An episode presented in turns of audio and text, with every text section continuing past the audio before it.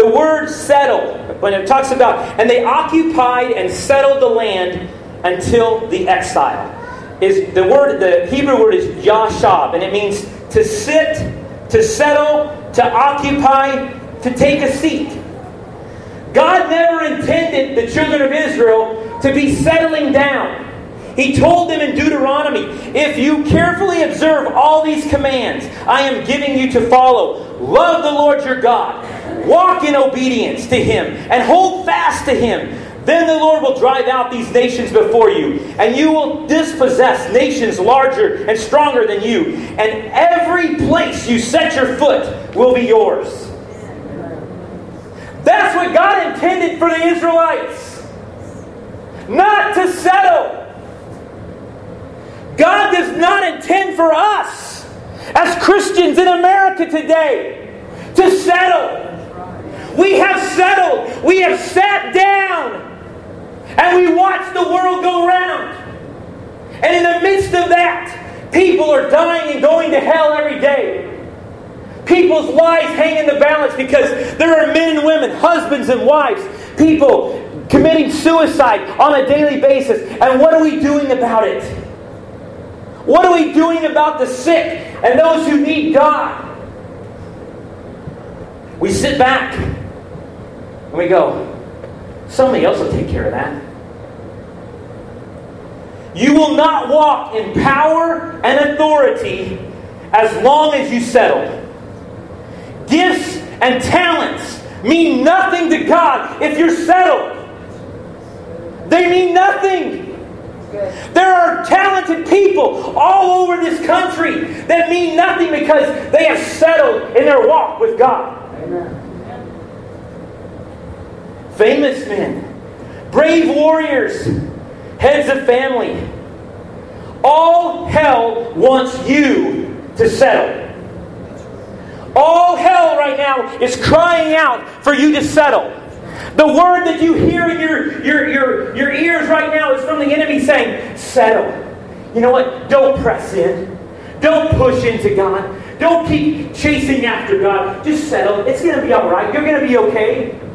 Everything will be fine. Settle down. Sit back and watch.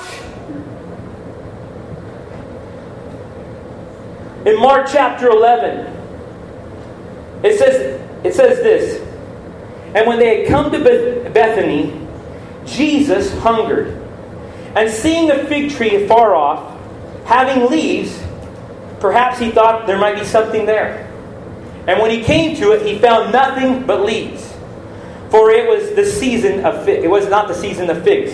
And he, and he said unto them, No man will eat fruit from you from now on. Some of us look at that scripture and we say, Well, that's Jesus cursing that tree. I will offer you this Jesus was not cursing that tree, Jesus was speaking a truth.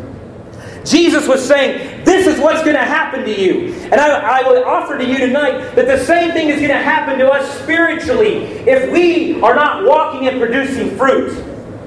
If we're not producing fruit, we're just like that fig tree. We're of no use. The Bible says that the roots even dried up. And then what happens? The Bible says that when those things happen, we cast them off to the side and they get burned up. You can be a Christian and not be committed and not have any fruit. You're useless to the kingdom of God. You're like that fig tree. God is calling us to stand up. And He says, You know what? I give you love, joy, peace, patience, kindness, goodness, gentleness, faithfulness, and self control. Those are the fruits that I want to see in your life. Those are the things that I want to spring up in your life. The Bible says in Galatians that there is no law against these things. You can have these things in abundance. When I tell you, I say, You know what? I want you to walk in, in balanced life. I want you to walk in and, and make sure you, you, you don't go out, outside the bounds. But I'll tell you this when it comes to the fruit of the Spirit, there is no law against it. You can have as much joy, as much peace, as much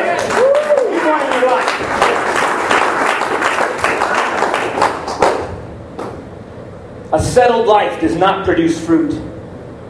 I'm happy right here, though. God, I'm happy right here.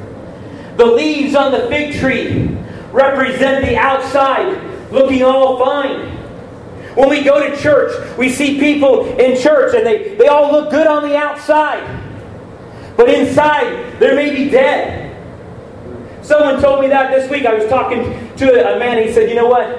Greg, he goes, There's a lot of people in churches that don't know it, but they're going to hell. And I said, That's why I scream. That's why I shout. That's why I get a hold of God because I don't want to see that happen.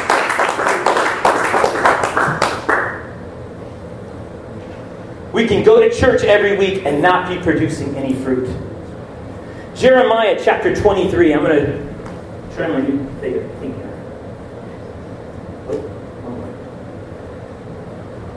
Do not listen to what the prophets are prophesying to you. They fill you with false hopes. They speak visions from their own minds, not from the mouth of the Lord. They, they keep saying to those who despise me, The Lord says, You will have peace. Isn't that what we're hearing today? It's okay. You're all right. Everybody's okay. You will have peace. And to all who follow the stubbornness of their hearts, they say, no harm will come to you. But which of them has stood in the counsel of the Lord to see or to hear his word? Who has listened to his word? See, the storm, the Lord will burst out in wrath. A whirlwind swirling, swirling down on the heads of the wicked. The anger of the Lord will not turn back until he foolishly accomplishes the purposes of his heart. Does that remind you of something, Luann? The word that the Lord gave us almost a year ago he said, I am moving. See me. I am moving. And he said, But there's a storm coming. Not to harm, but to sift. I'm telling you guys, we're living in the last days. There is a sifting coming. There's going to come a time when all the things that you think are important are going to disappear. Just like it did for Job. Everything he had disappeared in a night. There's coming a day and I don't want to scare you, but I want you to know, I want you to realize that if we're not rooted, if we're not founded in the things of God, we're not going to be ready to be able to stand against the enemy when he comes in against us. I have come to afflict the comfortable and to comfort the afflicted. That's my job. And some of you guys go, You're doing a good job at it. Our proximity to God our proximity to God is what gives us our power and authority. If you're standing away from God, you're not going to have power and authority. You want to see something changed in people's lives, then you know what? You need to get close to God. Your proximity, your nearness, your closeness, that, that, that place that you get in close with God, that close proximity to God is where you will get your power and authority. God is not as concern, concerned about your physical comfort as He is concerned about your spiritual well being. How do I know that? Because in 2004, my wife received a word from a lady in Visalia First Assembly. And we were in ministry there in Visalia, and things were going great. And she said, and the lady said, Connie, I, I'm, I'm afraid to tell you this. But the Lord is showing me that you're about to go through a very dark winter season.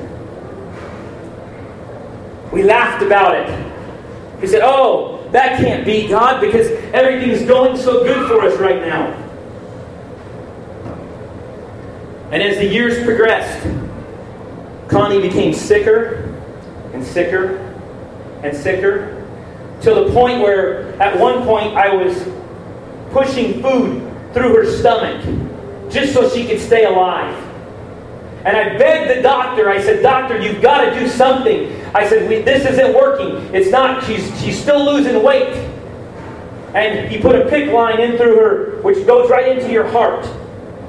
And I had to feed her every day through these bags of IVs to keep her alive. And she was to the point where she didn't want to live anymore. She said, Greg, I'm done. I've had it. I don't want to go on any longer. And those of you guys don't know it because this was all going on the last couple years here in Springville. I would put her, load her up in the patrol car in the back seat to keep her alive because I didn't know if she was going to kill herself that day. And we would drive up and down that mountain in the snow and everything else. God was not as concerned about the physical condition as he was our spiritual condition. It drove me to my knees. I, I would walk the, the pasture behind my house, 640 acres. I would walk it every single day. And I would cry out to God. I'd say, God, if you hear me, if you hear me, would you answer? God, I don't know what to do anymore. I can't save her.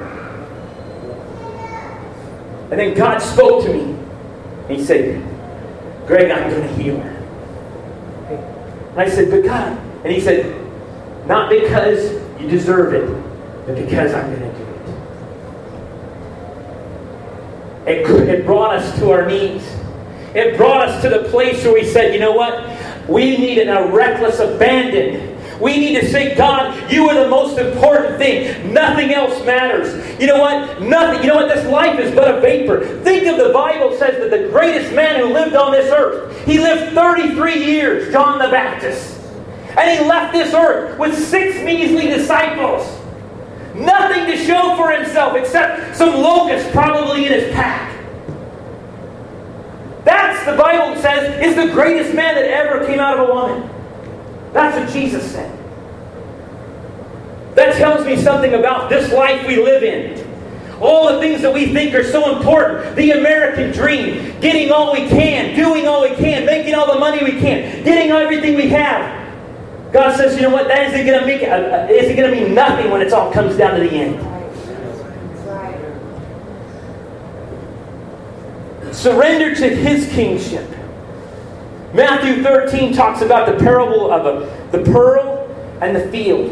And the pearl is this. He said, if, if a man found a pearl, he would get rid of everything else. He would sell everything he had to, to grab a hold of that one prize that he had. If he had a treasure and he buried it in the field, he said, he would go and do everything he can, sell everything he can so he could buy that field and possess that treasure. That treasure is Jesus Christ. That treasure is our living God. That treasure is what we should be seeking after. The pearl, the pearl is Him. You know what? Nothing else should matter. He should be the most important thing in our life. When we wake up in the morning, we should think about Jesus. When we hit that bed at night, we should be thinking about Jesus. He should be the most important thing. Nothing else matters but Him. Impart something you've learned about, and people will think about it. Impart something you've experienced, and you will change lives. You will change a nation. You will change the atmosphere around you. Mountains in the Bible represent obstacles, they represent high places to go to meet God.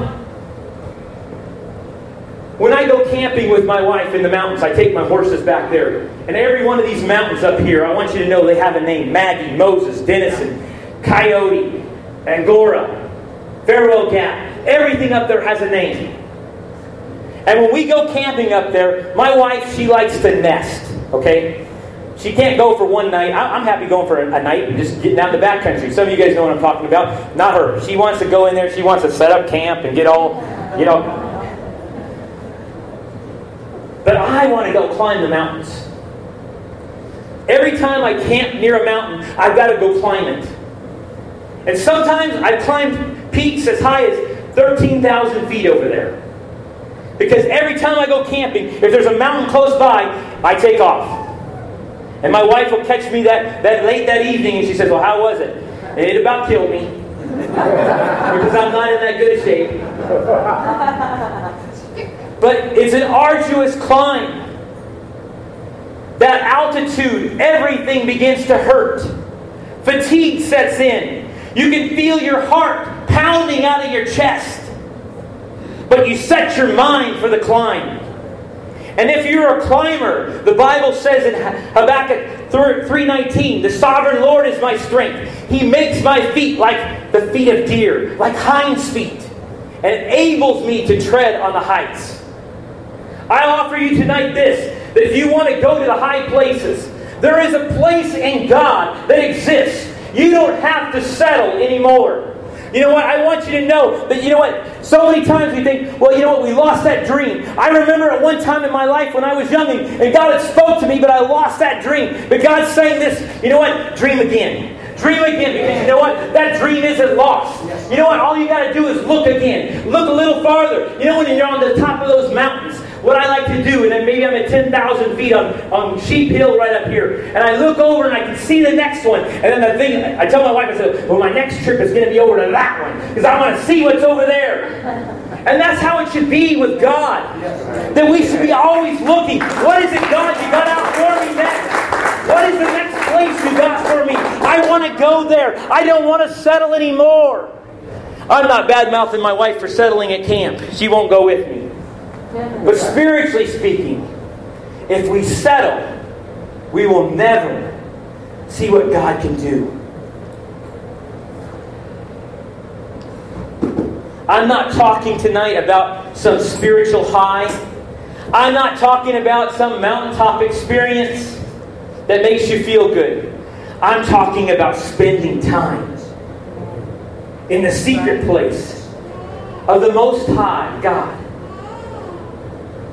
I'm, I'm talking about finding yourself under the wing of God, getting close to Him, getting in close proximity to Him. You want to see people's lives change. You want to see your family come to Jesus. You want to see uh, the bondages of sin broken. Then get close to God. Get in proximity to God. The problem today is many of us want the power and we want the authority, but we don't want the proximity. Right. We have to get the proximity to have the power and the authority.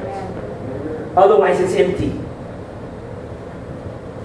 I know that a place exists in Him if you will look beyond where you are right now. Jesus told His disciples that all power and authority are given to you, but it was in proximity to Him. Proximity is the state of being near or next to, closeness.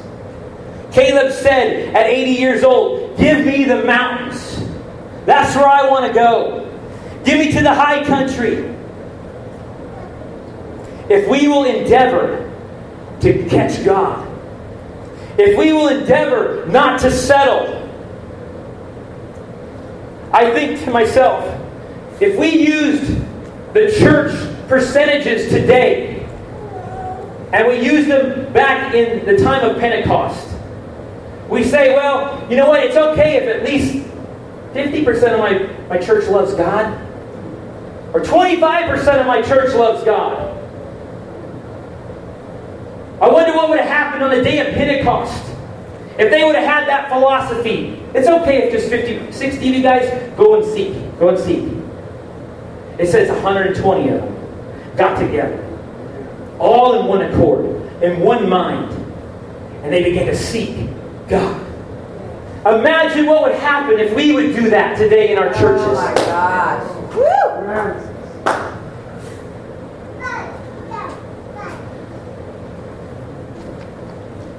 On the mountaintop, Jesus, his face radiated. On Moses, when he was on the mountaintop and he came down, his, fo- his face radiated. When you've been in close proximity to God, you're going to begin to look different. I'll borrow Pastor Mike's thing. When was the last time, and I've said this many times, when was the last time somebody mistaked you for Jesus? When was the last time somebody said, Oh, as you were walking by, I thought that was the Lord going by me because I felt the presence of the Almighty God in my midst? When was the last time that happened?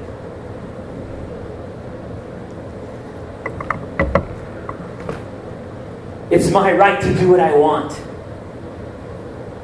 I can do it. I deserve it. I've worked all my life. I'm getting ready to retire in two and a half years, and I, I deserve this. The state of California can't take that from me. I'll tell you this tomorrow it could be gone. Everything I've worked for could be gone in a heartbeat.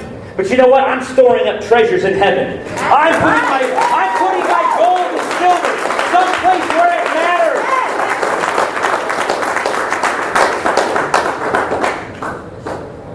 The American dream, everything that this world thinks is important, means nothing in the kingdom of God.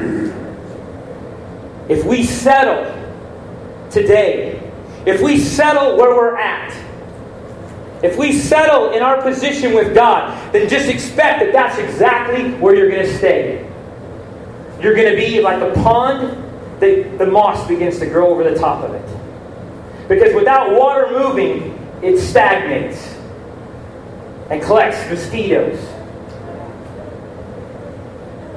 It's not a matter of do's and don'ts.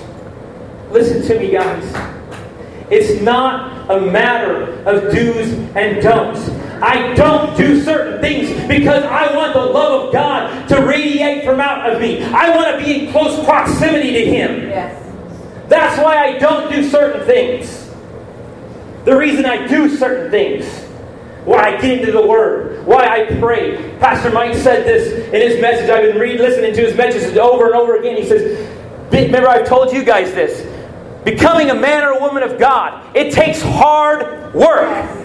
It takes hard work. You're going to have to get into the Word. You're going to have to begin to pray. Fasting is hard work. And I'll bring this, throw this out there. The Bible says, Jesus said this, and I believe it's in Matthew chapter 11. My yoke is easy, my burden is light.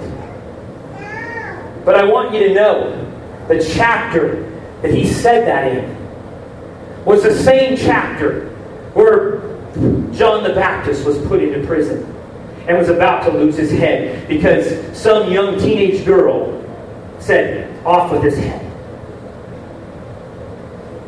Yoking up with Jesus is not always easy, but he's promised us this. When you yoke up with him, and a yoke, a yoke isn't something very comfortable. Have you ever seen a yoke? Have you seen a yoke on some oxen? It's a very cumbersome thing.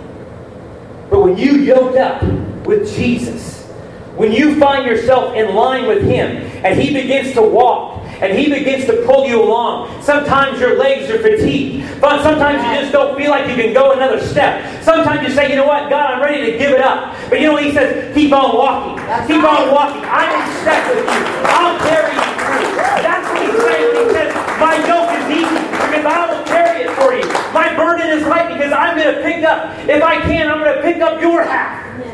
But there's nothing nice about that yoke. Isn't that right, Scott? Scott gave me a message on that this week. Tonight, I want you to know listen, guys, God is calling us to something greater than we've ever seen in the past. You want to see the gift of God. Maybe some of you have, have the gift of God has been placed on your life. You've had people prophesy over you. You want to have that gift come to fruition, then get in close proximity to Him. Don't stand back. Don't get settled.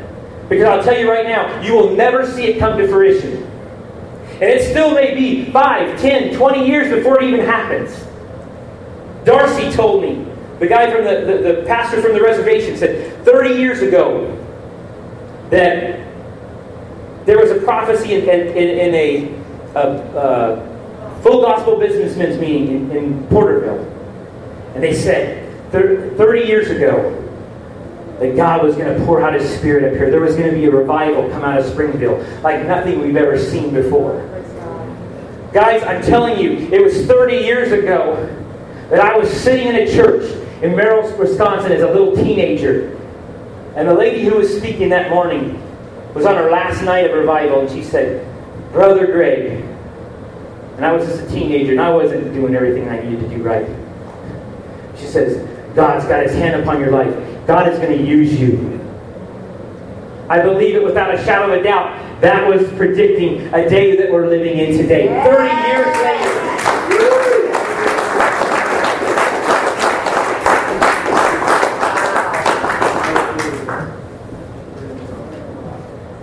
Guys, I'm gonna. I've said it before. Let God arise and his enemies be scattered. If I be lifted up, Jesus is speaking. I will draw all men into me. You want to see people's lives changed? Praise Him. You want to see lives changed around you? Worship Him. You want to see things happen in the midst of what's going on in your life. You want to see that, that situation radically change. Begin to be a worshiper. Intertwine yourself in the things of God. Get close to Him. Get in close proximity to Him. Become a praiser. Open your mouth. Turn off the enemy right now. Because you know what? He's already, he's trying to speak into your ear and say, you know what? It's all hogwash. Don't listen to it. Turn him off right now and say, you know what? I'm going to believe the Lord Almighty. That's right. That's right. God's calling us to something greater. Don't settle. Don't settle.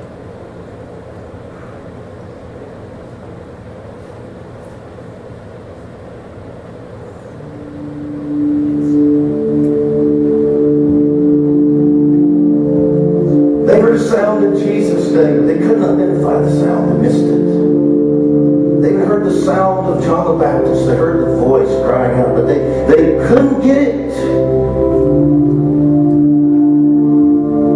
You must hear the sound of the Spirit. You must hear the voice of God saying, Come to me. You must hear Him. You must hear the sound of heaven drawing you. You must hear the sound of His presence.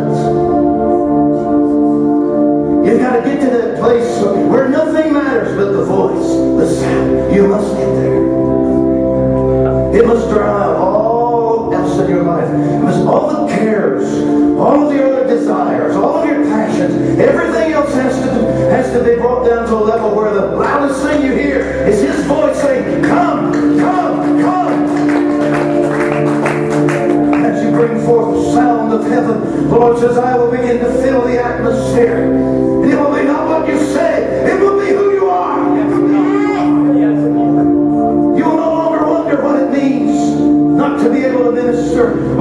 because of the lady presence. You know my lady presence.